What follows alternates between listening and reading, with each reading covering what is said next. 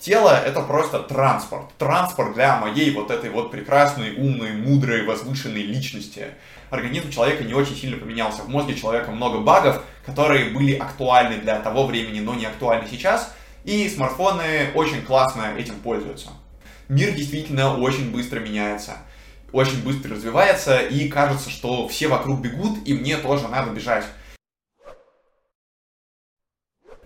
Друзья, салют, я Олег Левицкий, добро пожаловать на очередной выпуск моего подкаста, где я рассказываю про свои открытия и инсайты. Очень рад, что начинаем с вами сейчас новый выпуск. Сегодня поговорим про довольно, на самом деле, необычные вещи. Сегодня у нас выпуск номер 7, я очень люблю цифру 7, я сам родился 7 числа, и мне кажется, что она классная. Поэтому я сегодня решил сделать выпуск такой немножечко нетипичный. Потому что обычно мы с вами говорим про ментальное здоровье, про психологию, про какие-то психологические приемы. И сегодня без этого, конечно же, никуда не деться. Обязательно про это пойдет речь. Но начнем мы сегодня внезапно с физического здоровья, потому что это вещь, которая для меня была очень долгое время неочевидной. Хочется как-то про нее немножко поговорить, обозначить все-таки самое важное. Так что про физическое здоровье сегодня поговорим. Также вторая очень интересная тема, тоже напрямую все-таки не связанная с психологией, на самом деле связанная, это про телефоны, смартфоны и замечательные устройства, с которыми мы неразрывно связали нашу жизнь и с которыми мы постоянно находимся в контакте.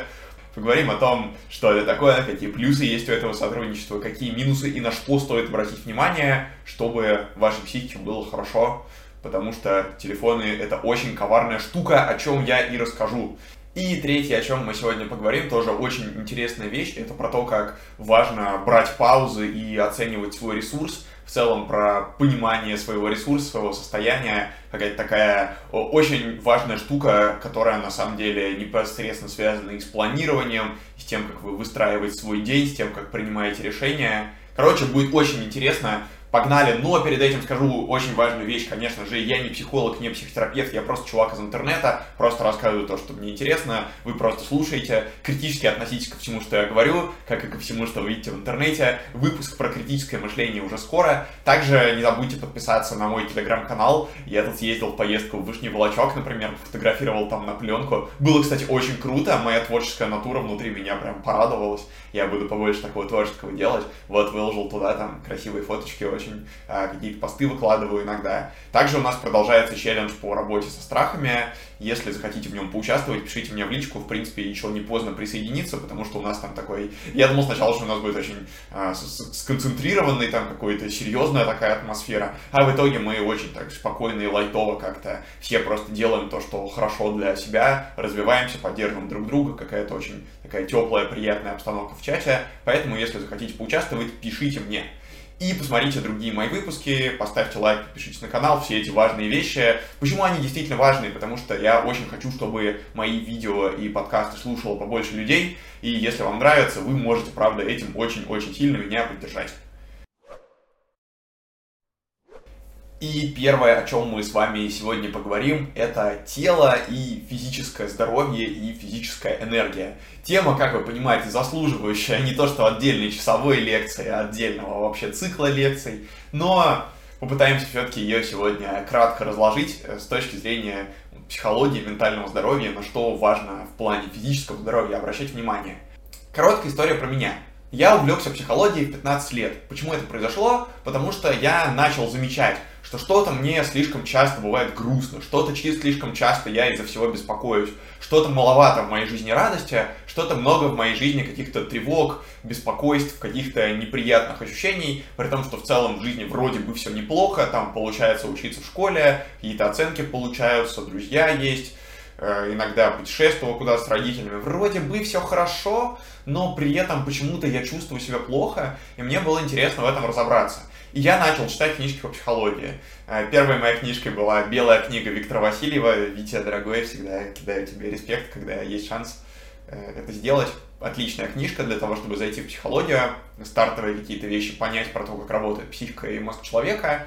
Вот. Дальше очень много всего на самом деле читал про тайм-менеджмент, про планирование, про устройство мозга, про какую-то такую прикладную психологию. Мне вот очень нравилась в свое время книжка «Семь навыков высокоэффективных людей» Стивена Кови, и как раз там первым навыком идет моя любимая проактивность, которую сейчас э, все вокруг вообще пропагандируют из каждого чайника, а тогда это было такое достаточно еще э, незаезженное слово, и мне нравилась очень вот эта вот идея, что между реакцией и ответом на реакцию есть вот эта вот небольшая область моего решения, и я могу научиться принимать решения и не автоматически реагировать. И вообще вся психология для меня, вся психология, вся психотерапия, все познание себя — это про отказ от автоматизмов, про выход из привычных автоматизмов, точнее, потому что отказываться от автоматизмов невозможно, да и не очень-то и нужно. Автоматизмы очень полезные, они нам энергию экономят. Скорее, это про попытку выйти из вот этих вот циклов автоматизмов, которые сложились без моего непосредственного выбора, которые сложились, пока я взрослел, пока на меня воздействовала какая-то среда, какие-то люди,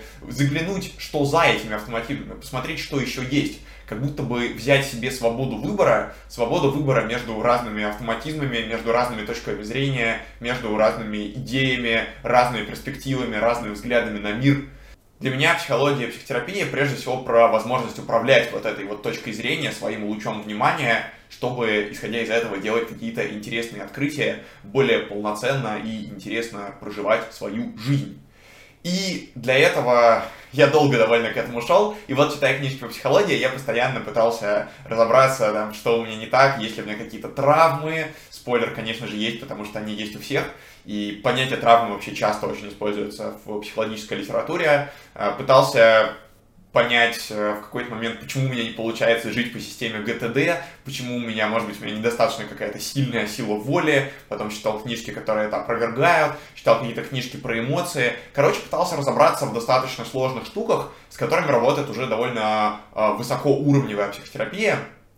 При этом а, параллельно там, происходило мое взросление, мне было 14, 15, 16, 17, 18 лет. Все это время где-то фоном я увлекался психологией. И при этом у меня в жизни в остальное время происходил часто довольно полный кавардак в плане физического здоровья.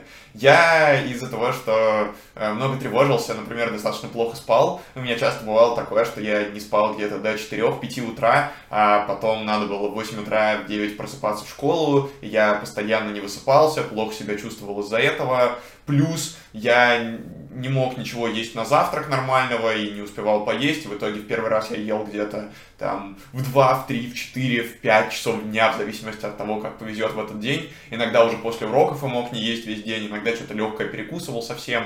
Короче, с физическим здоровьем у меня все было очень странно. Плюс я еще особо никаким спортом не занимался. Не то, чтобы мне совсем это было неинтересно, я немножко там ходил, подтягивался на турничок, но это все-таки возможно было, во-первых, только в теплое время года, во-вторых, всегда как-то было не до того. И у меня спорт всегда так шел волнами, что вот как получается хорошо заниматься спортом, потом э, стараюсь, стараюсь, стараюсь, и потом привычка соскакивает, и в итоге так я ничего и не делаю продолжительно.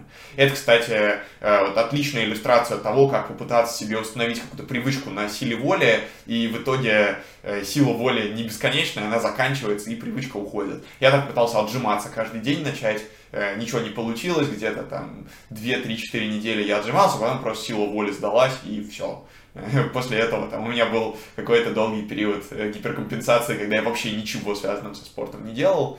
У меня был постоянно сидящий образ жизни, я постоянно сидел там или залипал в комп, делал что-то по урокам или еще по каким-то делам, э, ездил в школу, ездил в школу, понятно, что там были друзья, с ними я проводил время, но все равно там, в плане здоровости моего питания тоже много вопросов, потому что я очень много ел всякий фастфуд и вообще всякие штуки, которые как будто бы не очень хорошо есть и которые не очень полезны для организма. Короче, у меня в плане физического здоровья был полный швах. Почему? Потому что я вообще никак не связывал физическое здоровье и ментальное. У меня была вот установка такая, что тело это просто транспорт. Транспорт для моей вот этой вот прекрасной, умной, мудрой, возвышенной личности.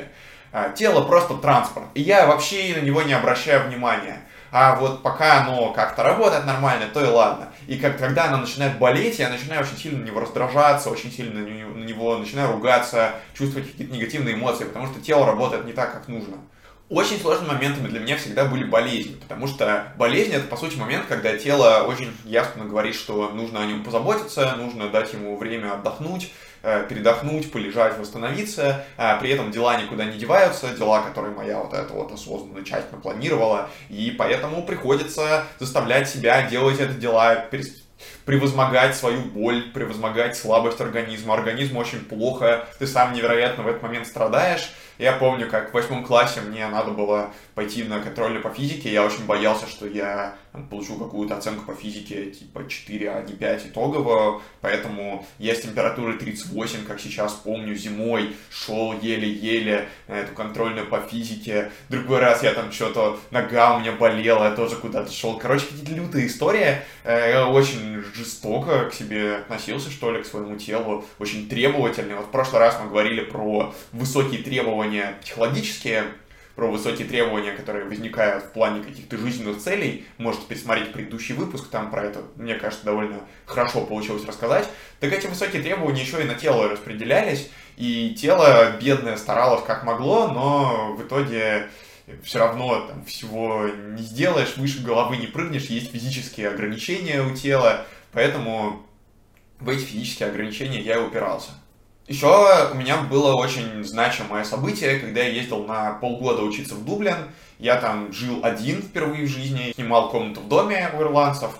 И для меня стало очень сложным открытием, что вообще-то что вообще-то с телом постоянно нужно что-то делать. Во-первых, то, что меня больше всего бесило, его постоянно нужно кормить.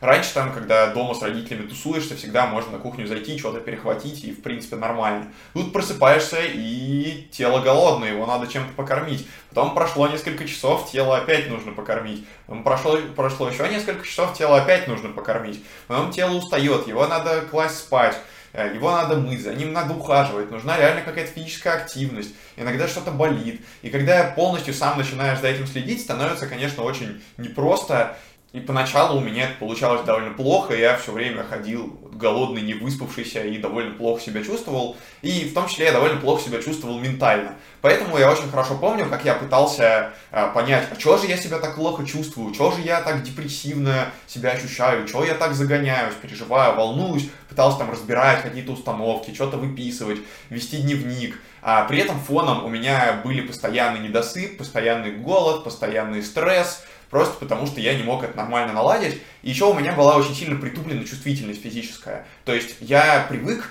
терпеть вот это вот чувство голода, чувство недосыпа. Я как-то со всем этим свыкался. И вот, знаете, на такой, как еле-еле лампочка мигающая, а, когда уже э, очень плохо она работает, но еще последняя какая-то энергия остается. Вот так из последних сил я, в общем, привык терпеть, что это как раз нормальный способ функционирования. И поэтому я уже и привык практически не обращать внимания на эту физическую усталость, на то, что там телу нужно покушать, вот на это все.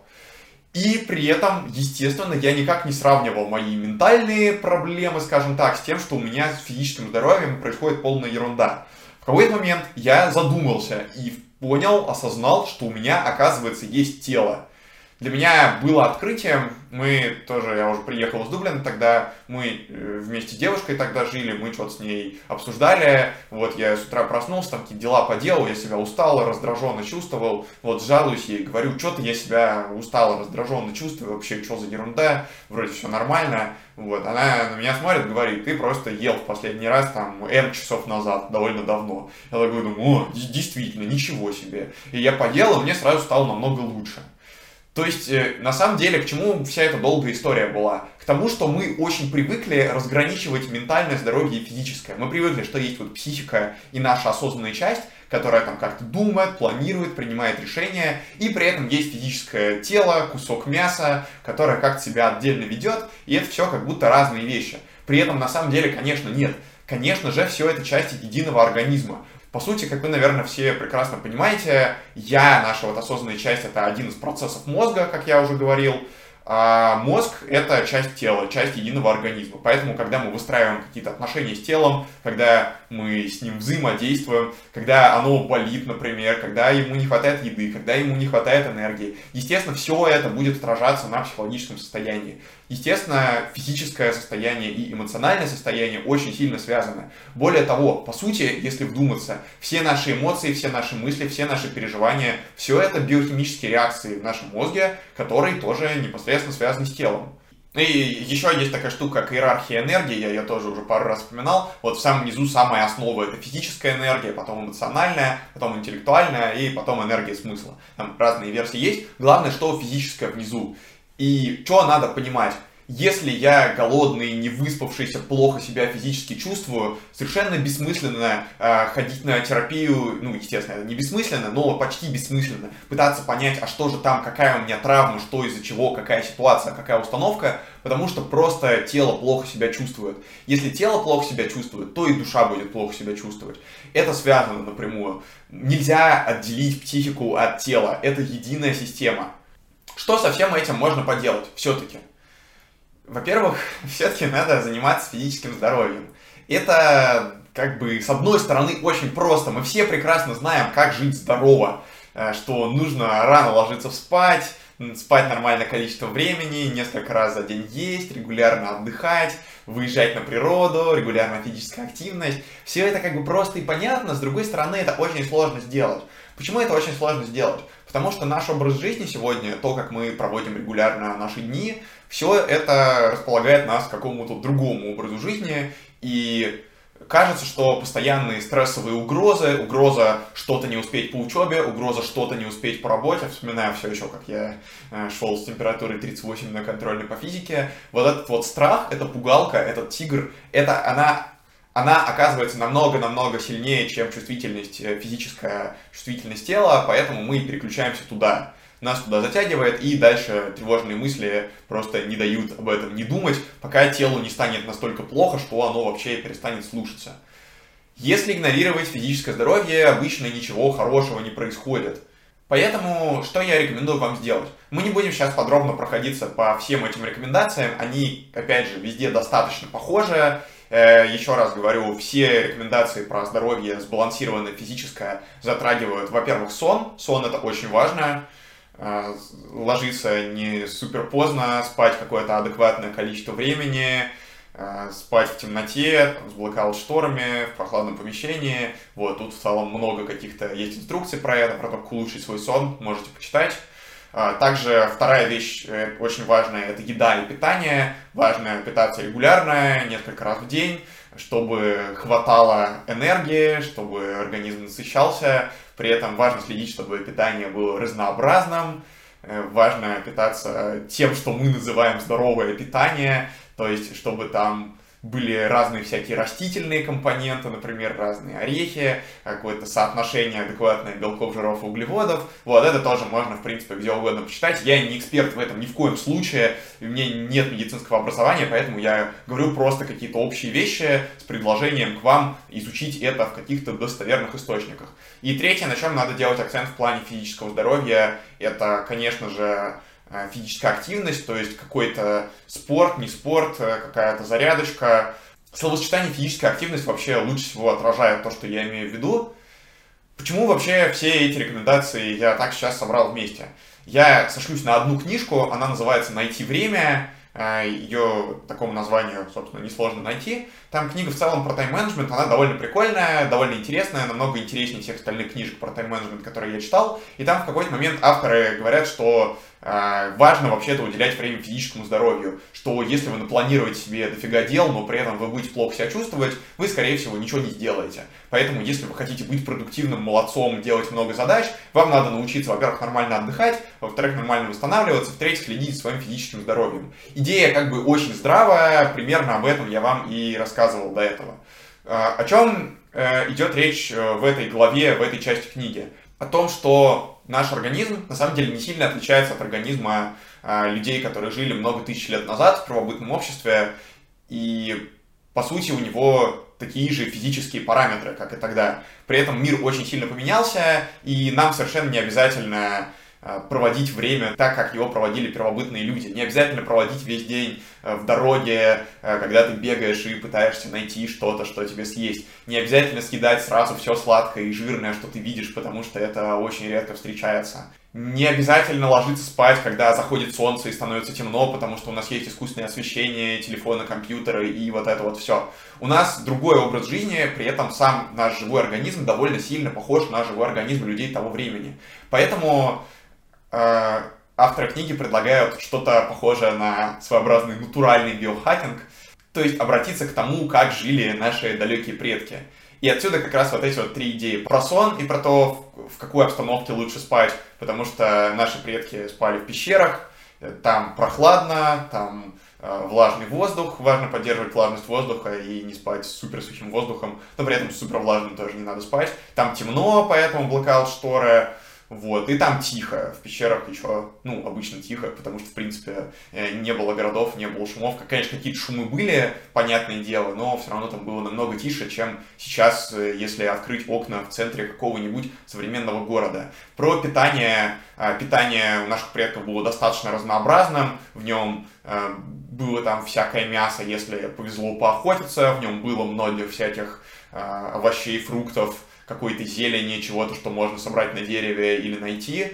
И что касается движения, наши предки очень много времени проводили в движении, они много перемещались, ходили, бегали, это было важно, и вообще организм человека создан для того, чтобы двигаться, он не создан для того, чтобы сидеть на месте. Поэтому вот эти вот все компоненты для меня очень как-то классно сложились э, в единую картинку того, как стоит относиться к физическому здоровью. Рекомендую вам, во-первых, эту книжку, во-вторых, рекомендую лекцию Ильи Мутовина про физическое здоровье. У него там также есть три этих важных блока, о которых я сказал, э, сон, еда и физическая активность, плюс четвертый блок – а, посвященный медицинским чекапам и анализам, и то, тому вообще, какие есть всякие болезни, как их можно предотвратить, если вовремя делать чекапы и анализы. И последний блок там про ментальное здоровье, тоже прикольная, отличная лекция, Илья Мутовин красавчик, всегда его рекомендую.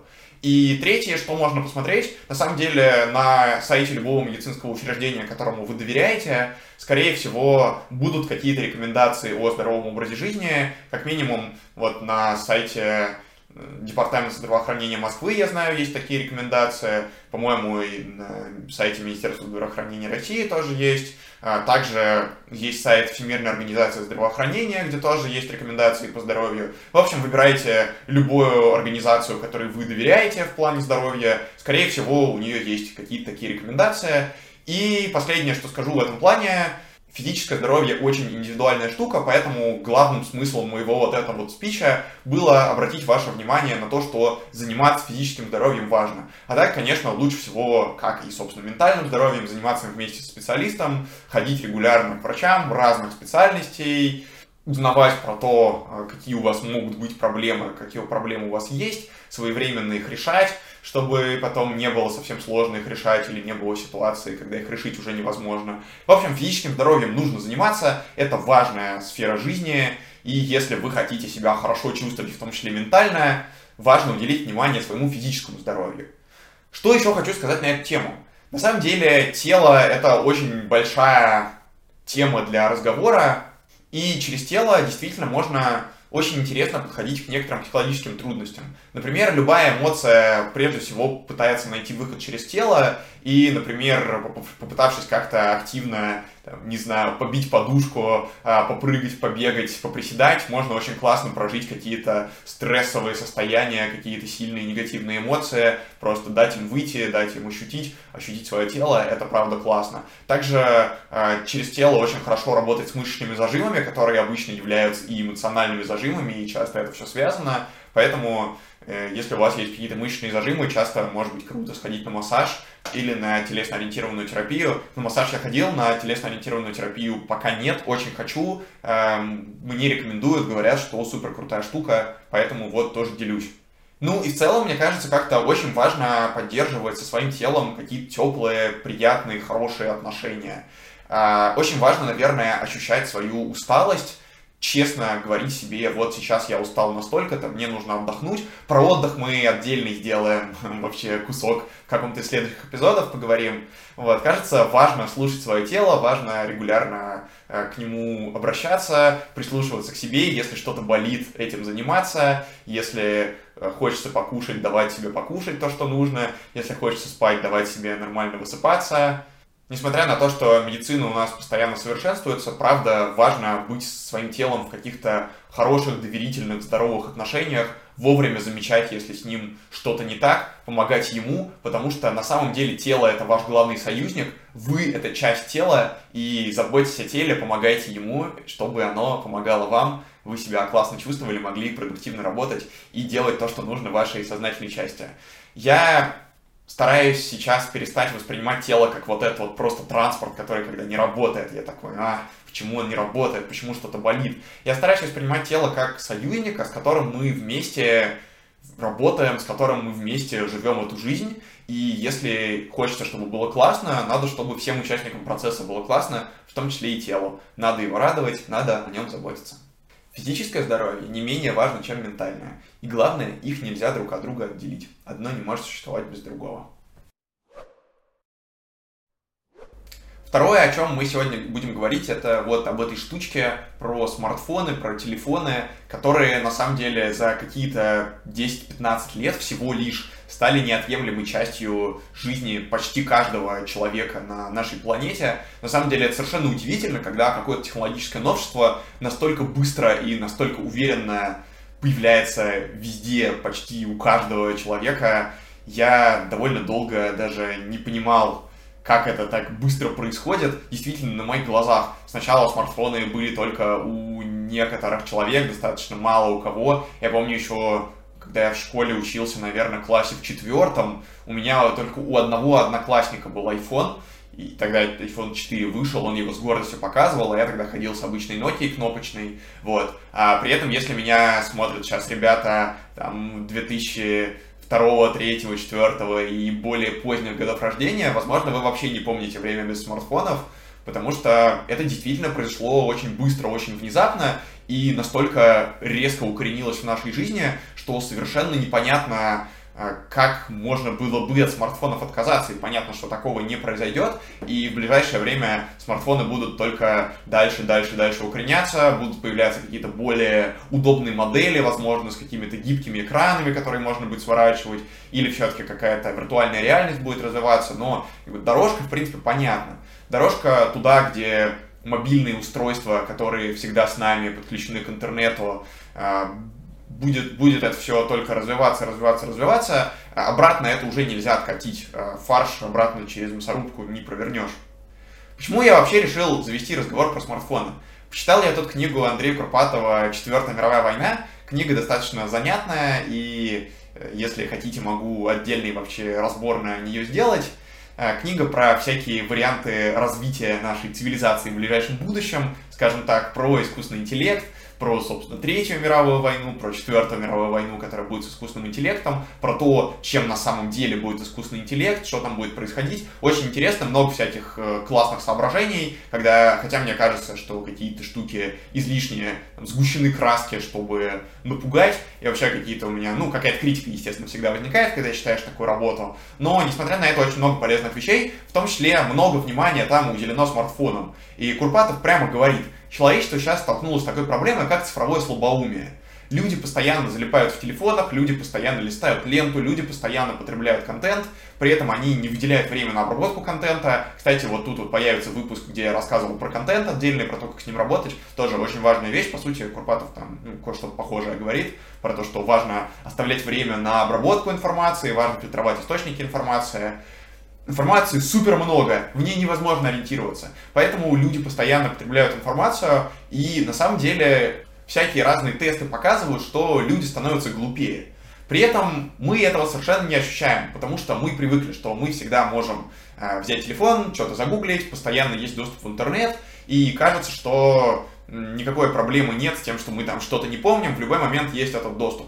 Но, по сути, это костыль, это внешняя штука. Крупатов тоже предлагает очень интересную вещь, что, по сути, мы стали киборгами, потому что вот у нас есть такая внешняя штука, э, которая постоянно с нами пребывает, постоянно с нами находится, нас сопровождает. Да, это не что-то, что вживлено в наше тело под кожу, хотя попытки вживить чип под кожу уже тоже были, но это что-то, что все время с нами, такая вот внешняя внешняя часть человеческого организма. Очень-очень мало сейчас представителей вида Homo sapiens, у которых бы не было такой внешней части. Поэтому можно сказать, что мы уже киборги, и мы уже в киберпанке. Чем нам это все грозит? Грозит это тем, что действительно тесты показывают, что у людей падают интеллектуальные способности, способности аналитические, способности действовать без смартфона и решать какие-то задачи. Люди действительно меньше помнят, при том, что в целом информации очень много, обрабатывать информацию, опять же, у людей не получается. И, собственно, сам смартфон очень сильно влияет на поведение человека. Там много исследований перечисляется, приведу всего одно – три группы студентов э, писали экзамен, и первая группа студентов, э, у них смартфоны лежали на столе рядом с ними, при этом там пользоваться ими нельзя было, они просто лежали рядом на столе. У второй группы студентов они были в сумках рядом, а у третьей группы студентов они все оставили смартфоны в другой комнате. И лучше всех с тестом справилась третья группа, у которой смартфоны лежали дальше всего. Смартфон, когда находится с нами, что это такое? Это безумно притягательная штука для нашей психики. Почему? Потому что оттуда все время поступает новая информация. Новая информация для человеческой психики это супер важно, супер нужно. Нас эволюционно дофаминовая система вознаграждает за любую новую информацию. Почему? Потому что когда люди жили раньше, информации было мало, и любая новая информация считалась суперценной. За любую информацию нужно было схватиться, нужно было ее усвоить, потому что любая новая информация помогала лучше понять, как устроен мир вокруг, лучше спрогнозировать будущее, и это увеличивало шансы на выживание. Условно, если ты понимаешь, где находится саблезубый тигр, ты туда не пойдешь, ты знаешь, что там опасность. Если ты знаешь, что вот этот вот гриб ядовитый, ты не будешь его есть и так далее. То есть, по сути, чем больше информации, тем больше шансов на выживание. Вот так вот раньше это работало. Сейчас, конечно, это работает несколько по-другому, потому что, с одной стороны, информации много, с другой стороны, смартфон, в принципе, сделан так, чтобы человеку было максимально приятно им пользоваться. Там есть социальные сети, которые постоянно вознаграждают нас дешевым дофамином, есть э, стриминговые сервисы, где очень легко тоже залипнуть, где все красиво, удобно происходит.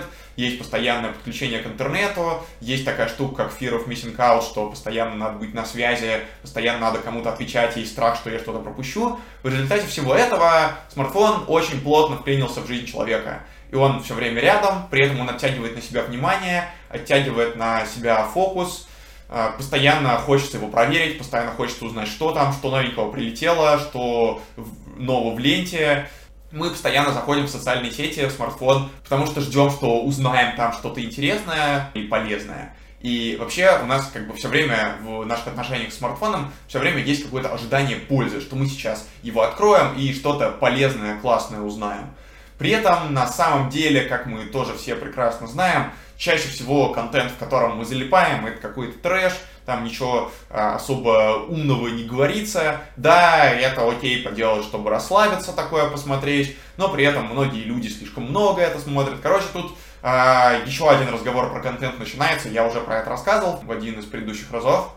При этом, на самом деле, мы, конечно же, очень много смотрим всякий трэш-контент. Это, опять же, не из-за того, что мы какие-то плохие и глупые, просто из-за того, что мозг человека а, автоматически обращает внимание на всякие кричащие заголовки, если там кого-то убили, или что-то шокирующее произошло, или какая-нибудь катастрофа, или что-то про жизнь знаменитостей, у которых там какая-то романтика, или что-то про деньги.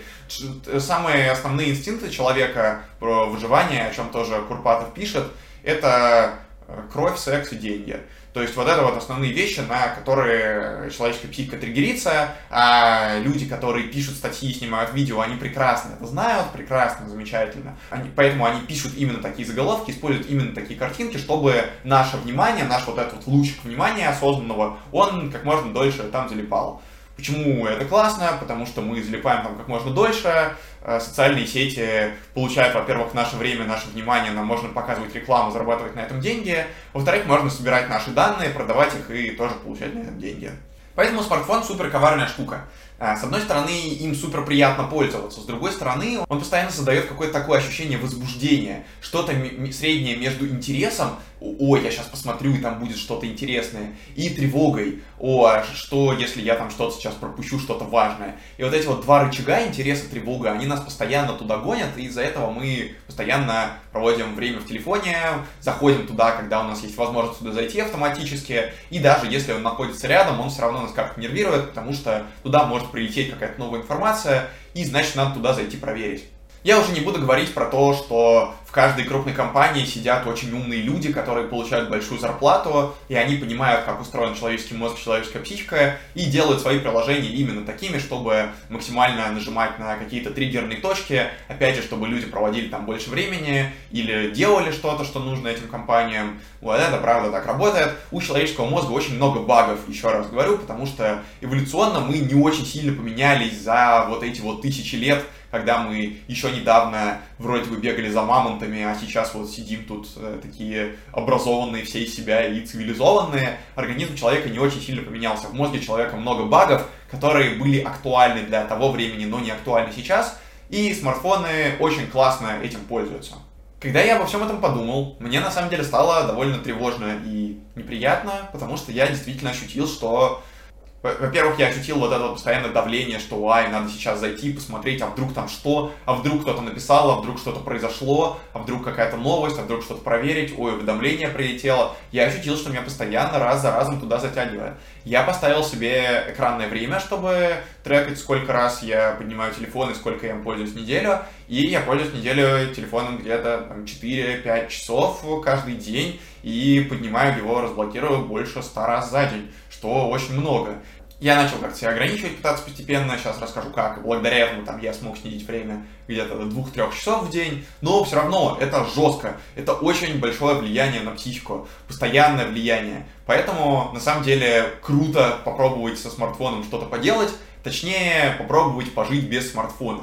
Разумеется, я не говорю про полный отказ от смартфона. Это невозможно. Давайте смиримся. Я, я признаю отказаться от смартфона невозможно в современной реальности. Ну, во всяком случае, на время, на время какого-то отпуска можно взять с собой кнопочный телефон и добавить только избранные номера, те, кто вам может звонить. Но, по сути, сейчас у нас очень много всего завязано. Там банковские приложения, заказ еды, магазины, переписки, все это уже живет там. И от этого уже как-то даже особо и не получится отказаться, чтобы не создавать себе дополнительные неудобства. Что можно попробовать поделать?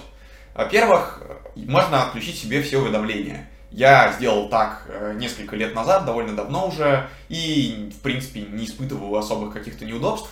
Э, все мои друзья знают, что у меня нет уведомлений ни на какие мессенджеры, поэтому я проверяю их только когда сам захожу. Справедливости ради, это не помогло мне реже заходить, я все равно часто захожу и проверяю, но хотя бы нет вот этого вот постоянного, что кто-то пишет, телефон вибрирует, меня дергает, я отвлекаюсь, смотрю, что пришло, после этого пытаюсь обратно переключиться куда-то, вот такого нет. На самом деле есть смысл оставить уведомления только, там, может быть, на смс и звонки от близких людей, а также на какие-то важные штуки типа банковских приложений или каких-то доставок, если вы их регулярно заказываете. Все остальное все уведомления не делают вам лучше. Что буквально делают уведомления? Оно поднимается у вас в телефоне и говорит, обрати на меня внимание. Оно берет ваше внимание, вот ваш лучик, ваше внимание такое типа, рассеяно, оно, возможно, что-то другое было направлено, и силой направляет на себя, манипулятивно берет и говорит, обрати на меня внимание. Это довольно насильственный способ, мне кажется, его э, не стоит допускать э, в свою жизнь, не стоит, чтобы такое с вами делали. Э, конечно, иногда бывают полезные уведомления, безусловно, но я говорю, везде вот отключил, в большинстве приложений никакого дискомфорта из-за этого не ощущаю. Несколько лет уже с этим живу, при том, что в целом от смартфона я не отказывался и не планирую. Отключение уведомлений можете просто попробовать на какое-то время. Можете попробовать отключить отчасти э, приложений, которыми вы не пользуетесь. Неоднократно проводились исследования тоже, что если человек работает, сидит сконцентрированный, тут ему на смартфон прилетает какое-то уведомление, он его открывает, даже если он по нему не переходит, если просто он глаза так переводит, пункт, ага, там появилось, все равно это выдергивает его из контекста, и для того, чтобы обратно погрузиться в контекст, ему еще нужно 10-15 минут, чтобы полностью вот так вот сфокусироваться, загрузить мозг, чтобы он начал работать на полную, чтобы взял фокус именно вот эту вот задачу. Тут пункт что-то еще прилетело. На самом деле проблема с расфокусированным вниманием сейчас одна из самых больших у людей – очень сложно, потому что из-за постоянных уведомлений, постоянных сообщений, постоянных переключений внимания, из-за вот этой вот фейковой многозадачности, людям на самом деле очень сложно концентрироваться. Сейчас очень расширяется вот этот вот СДВГ, синдром дефицита внимания и гиперактивности. Все больше людей подвержены как раз-таки из-за того, что им приходится постоянно переключать внимание в их повседневной жизни. Поэтому, если вы берете уведомления, вам уже станет проще фокусировать внимание. Второе, что можно попробовать, это перевести телефон в черно-белый режим. Об этом я рассказывал подробно в этом видосе. Кратко напомню, о чем речь. Цвета эволюционно для нас это очень важная штука. Мы постоянно обращаем внимание на цвета. А, у животных это важно, у самих людей это важно. Важно восприятие цвета. Важно, что определенные цвета имеют определенное значение зеленый какой-то скорее про природу и про безопасность, красный скорее про опасность. При этом, если что-то мы видим яркое, что-то с яркими цветами, это что-то, что привлекает внимание, скорее всего, это что-то опасное. И не бывает таких ярких цветов, как в смартфоне, не бывает такого красного, как на иконке Ютуба или Яндекса, не бывает такого в природе. Это искусственные цвета, очень яркие, которые затягивают ваше внимание, которые тоже им манипулируют. Поэтому, если вы попробуете перевести телефон в черно-белый режим, вы удивитесь, насколько на самом деле там неинтересно сидеть по сравнению с цветным режимом. Конечно, не обязательно это делать на все время, э, можете тоже просто чисто в рамках эксперимента попробовать, а вдруг вам станет менее тревожно. Третье, что можно попробовать делать, это когда вы работаете, убирать смартфон куда-то в другое место. Я уже рассказывал про этот эксперимент с тремя группами студентов. Тут, в общем, то же самое. Можно, например, убирать смартфон со стола, или оставлять его в другой комнате, или где-то класть его там, где вы его не видите. Например, у меня, когда был только один рабочий стол, я часто делал так, что я ставлю ноут перед собой и за крышку ноута кладу смартфон. И поскольку зрение его не видит, зрение сканирует постоянно, да, то, что передо мной, зрение его не видит, поэтому оно не триггерится на смартфон, не думает, что надо его проверить, и меньше его замечает. Вот. Но еще лучше, если вообще куда-то в другую комнату убрать и фокусироваться, попробовать именно на работе. Дальше идут какие-то вещи, связанные с фокусировкой внимания. То есть, на самом деле, с одной стороны, попробовать работать какими-то небольшими, но концентрированными промежутками, вот, помодора это такая штука на любителя, у меня она лично не очень зашла, но, допустим, начать с 5 минут, попробовать 5 минут концентрированно что-то поделать. 5 минут, в которые вам запрещено отвлекаться, 5 минут, которые вы делаете именно то дело, которое вам нужно делать. Через 5 минут можно быть отвлечься, расслабиться, все. Главное, не обманывайте себя, реально после 5 минут давайте себе отдохнуть, снова позалипать в телефоне, потому что вы работаете с очень мощными автоматизмами. То, почему вы залипаете в телефоне, это следствие очень-очень древних, очень мощных эволюционных программ. Поэтому, когда вы пытаетесь как-то встрять в этот цикл, как-то его поменять, для этого нужны действительно большие усилия, для этого э, очень важно понимать, зачем вы это делаете, очень важно замечать любую ценность. То есть, если вы, например, сели, сконцентрированно сделали и справились с какой-то работой быстрее, чем могли бы, обязательно заметьте это, обязательно похвалите себя, запишите себе благодарность. Если вы себя чувствуете спокойнее без телефона, тоже подметьте это. Старайтесь обращать внимание на все плюсы, и тогда у вас потихонечку будет формироваться ценность того, зачем вам проводить время без телефона. Ну, наверное, еще какие-то вещи есть про медитацию, это всегда хорошо, про фокус внимания. И для меня новое открытие, то, что я сейчас пробую делать, это прогулки без телефона. Очень круто. Сначала меня охватывает какой-то лютый стресс, когда я выхожу. Я такой, а вдруг что-то произойдет, вдруг я заблужусь, вдруг мне кто-то должен важный позвонить. При этом, на самом деле, обычно ничего не происходит. Я просто классно гуляю, расслабляюсь, в спокойном состоянии прихожу, отлично там думаю свои мысли, работает дефолт-система. И здорово, довольно отдыхаю от телефона. Если телефон физически остается дома, то без него очень классно можно погулять. Ну и, наверное, хорошо заходят всякие вещи, связанные с развитием памяти. Попробуйте учить стихотворения, как в школе, учить какие-то иностранные слова, при этом не пользуясь для этого всякими программами на смартфоне типа Duolingo, а прям вот записывать себе в блокнотик и стараться запоминать. Вот. Стараться решать какие-то логические задачи, математические задачи. Вот. Потому что это все важно, чтобы мозг сохранял пластичность, возможность думать, чтобы он не опирался в любой ситуации непонятной на смартфон, как на костыль. Еще раз говорю то, о чем я рассказывал в предыдущем подкасте, про адаптивность, про нейропластичность. Для того, чтобы она сохранялась, мозгу очень важно попадать в разные ситуации. Еще раз, я не говорю, что смартфоны это плохо. Нет, смартфоны это прекрасно. Смартфоны нам невероятно упрощают жизнь, э, делают много всего замечательного, но для психики не характерен такой способ времяпровождения, когда вы постоянно залипаете в смартфон. Для психики, для тела в целом, поэтому очень важно делать из смартфона перерывы. Это, как и любая, в общем-то, вещь, э, это инструмент, у которой есть и хорошие, и плохие стороны. Э, гвоздем а, молотком можно вполне забить гвоздь, а можно по пальцу себе ударить. Вот тут ровно то же самое. Поэтому предлагаю вам использовать смартфон так, чтобы он делал вашу жизнь лучше, но при этом проводить время и без него. Попробуйте, оцените это и уверен, что вам будет классно. Удачи! Кстати, если у вас будут крутые идеи о том, что можно поделать без смартфона, пишите в комментариях. Может быть, можно специально с друзьями встретиться, договориться, что вы убираете смартфоны, куда-то откладываете там, и вместе, например, лепите из глины, что-то такое. Кидайте идеи в описаниях, про лучшие идеи в следующем подкасте я расскажу обязательно.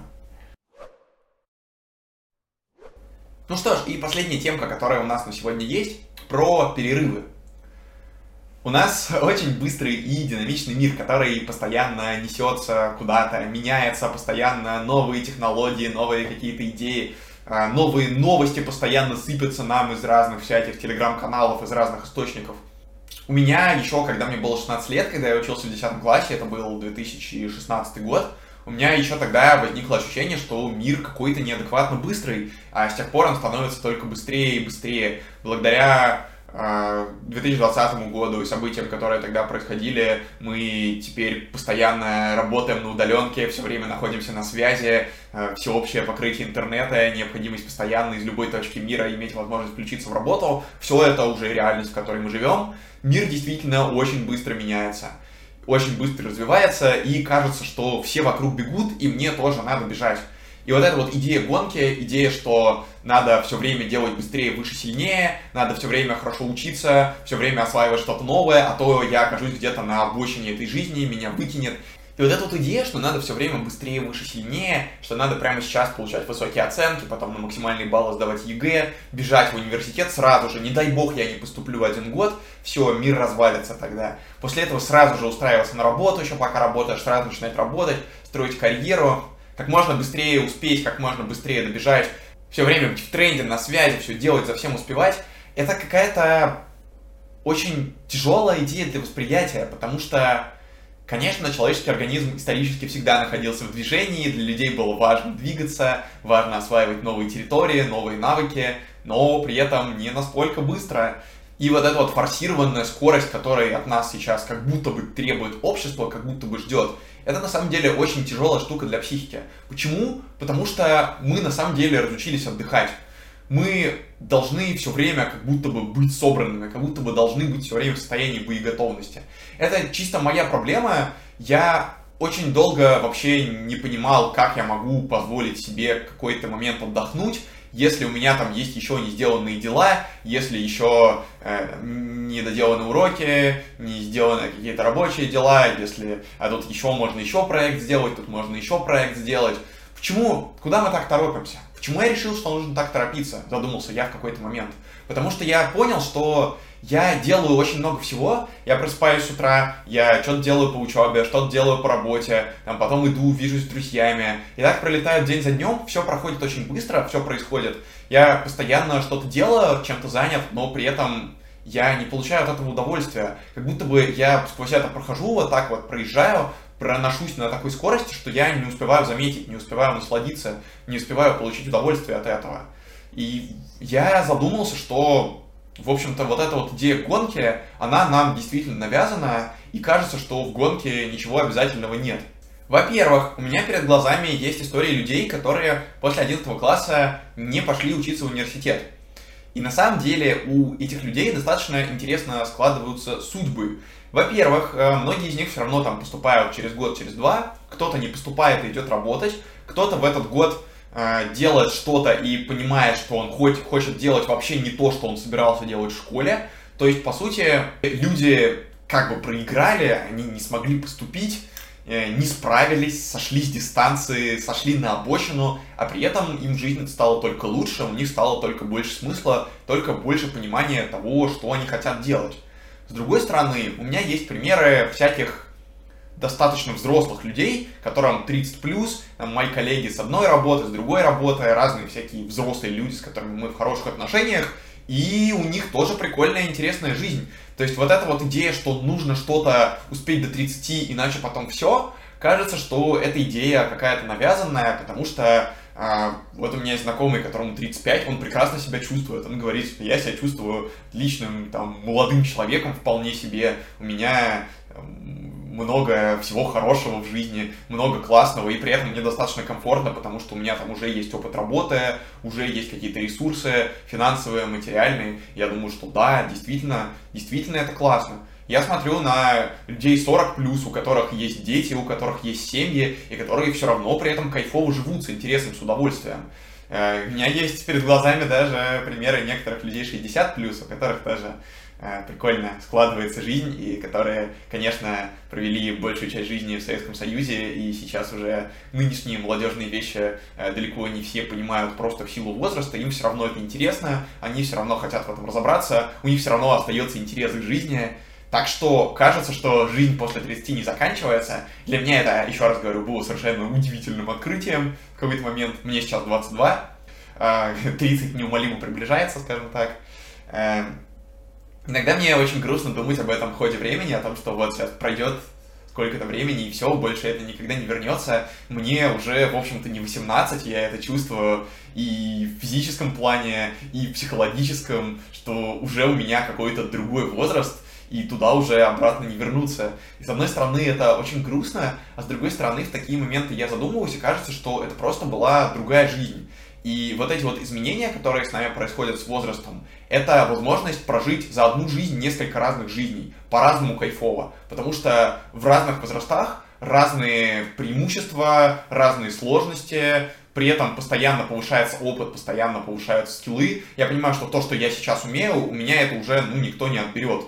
И в будущем я смогу это использовать и только более классно какие-то вещи делать. К чему я это все говорю? К тому, что в 18 я этого не понимал. В 18 я был уверен, что нужно как можно быстрее э, из последних сил все делать, вообще не обращать внимания на комфорт, на удовольствие. Э, главное, максимально стремиться к достижениям. Сейчас я начинаю это понимать. Сейчас я начинаю об этом задумываться. Вот в 18 мне казалось, что Э, нужно много-много поработать, а потом там где-то после 30 наступит время, когда просто расслабишься и ничего не будешь делать, и станет классно. А в 18 мне казалось, что мне очень тяжело как-то, нехорошо. И поэтому я помню, как мне было 14, я думал, что станет хорошо в 18, хорошо, свободно, и можно будет расслабиться. Но нет, а в 18 я думал, что вот в 20 с небольшим уже тоже станет проще. И в каком смысле это все идея про то, что когда-то в будущем станет проще, она какая-то не очень правильная, ее надо, кажется, считывать по-другому, потому что в любом возрасте есть свои сложности, в любом возрасте есть свои преимущества, но при этом, когда мне было 18, я этими преимуществами особенно-то и не успел попользоваться. Я постоянно был на учебе, на работе, постоянно что-то упахивался, и я мог, на самом деле, намного более счастливые и полные годы тогда прожить, и сейчас мне было бы от этого намного лучше и в плане физического здоровья, и в плане ментального здоровья. А сейчас есть ощущение, что я что-то важное упустил из-за того, что я взял фокус только вот на этой вот гонке, из которой нельзя выйти ни в коем случае. Я очень боялся взять Гапьера, в итоге не взял, хотя, кажется, он мне бы пригодился, и я бы что-то понял, и, и может быть, какие-то э, решения принял бы раньше, чем я их принял в итоге. Но зато сейчас я после бакалавриата принял решение не идти в магистратуру прямо сейчас, не идти вот по этой колее, и это было тоже очень сложное, на самом деле, решение, было очень страшно, что как же все бегут в магистратуру, я не бегу, ну вот, я пошел работать, на самом деле, э, мне кажется, что только интереснее все получилось. К чему вот этот вот мой спич? К тому, что чувство гонки навязанное, и чувство давления времени навязанное. Вы все успеете, мы все успеем, я все успею. Впереди длинная жизнь. Да, она не бесконечная. 70 лет средней продолжительной жизни это не очень много. Но при этом это достаточно много. Подумайте, вот мне сейчас 22, то есть это в три раза больше, чем я уже прожил. Это достаточно много для того, чтобы, правда, успеть какие-то крутые штуки и успеть пожить с удовольствием. И не будет такого, что потом наступит время, когда можно будет только кайфовать и все. Наоборот, скорее всего, э, будут какие-то появляться новые сложности, с которыми мы сможем справляться, потому что будет больше опыта. Но действительно скажу простую вещь, которую много раз много кто говорил до меня. Кажется, действительно нужно стараться получать удовольствие здесь и сейчас. И для этого совершенно не стыдно брать перерывы. Не бойтесь брать паузы. Если вы хотите сделать перерыв между разными местами работы, месяц просто отдохнуть, посмотреть, погулять, послушать птичек, подумать о жизни, э, не стесняйтесь, берите этот перерыв. Если вы чувствуете, что вам нужно несколько месяцев, чтобы понять, кто вы и что вы хотите делать, и вы хотите куда-то съездить, например, попутешествовать, с кем-то увидеться, попробуйте сделать это. Если вы думаете, поступать вам в университет после школы или нет, и думаете, что, возможно, вам нужно время на подумать, может быть, вам правда нужно время на подумать. Да, принято делать по-другому, но вы одни, жизнь ваша одна, она у вас в руках, и только вам решать, что с ней будет. И с одной стороны, это очень сложно, самому брать ответственность на, за свою жизнь и свои решения, а с другой стороны, это действительно очень-очень освобождает. Эта идея про паузы на самом деле выражается и в более краткосрочных периодах.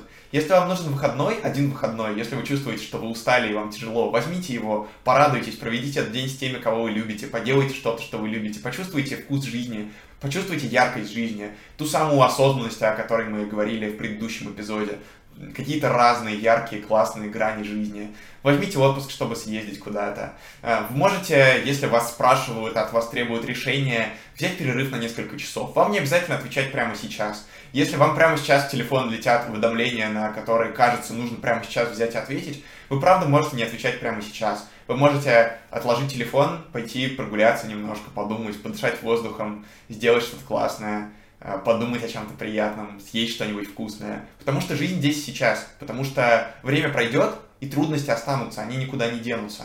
А при этом будет обидно и грустно, что вы не успели порадоваться тогда, когда могли. Мне довольно грустно вспоминать себя в 18, когда у меня, правда, почти не было времени и сил на то, чтобы порадоваться, на то, чтобы получить удовольствие. Я, возможно, не был к этому готов, и это часть моего пути, который я прошел, и сейчас я больше понимаю, и сейчас я готов жертвовать прогрессом и готов жертвовать эффективностью ради того, чтобы брать паузы и ради того, чтобы мне было хорошо в моменте. Я учусь только этому. Мне очень сложно, например, отказываться от каких-то проектов творческих. Вот я продолжаю делать сейчас несколько подкастов, и я понимаю, что мне хочется сделать паузу, мне нужно отдохнуть, но при этом мне очень интересно, мне классно это делать, меня затягивает, я очень увлекающийся человек, Поэтому мне безумно сложно делать эти паузы на то, чтобы отдохнуть, на то, чтобы подумать. Но при этом, если вы не выложите пост сегодня, а выложите его когда-нибудь потом, ничего не произойдет. То с точки зрения Вселенной, с точки зрения мира, мы только маленькая планетка, которая где-то там крутится, и на которой что-то происходит. И поверьте, из-за того, что вы выложите пост на день позже, из-за того, что вы что-то не сделаете, из-за того, что вы перейдете на другую работу, э, это не повлияет никак на мир в целом, скорее всего. Это повлияет немножко, главным образом это повлияет именно на вашу жизнь. И вот эта вот идея, что в каком-то возрасте будет хорошо, а в каком-то плохо, нет, как во всех возрастах будут сложности, и во всех возрастах вы адаптируетесь достаточно к этому возрасту, чтобы справиться. То есть у вас будут инструменты, чтобы с этим справиться.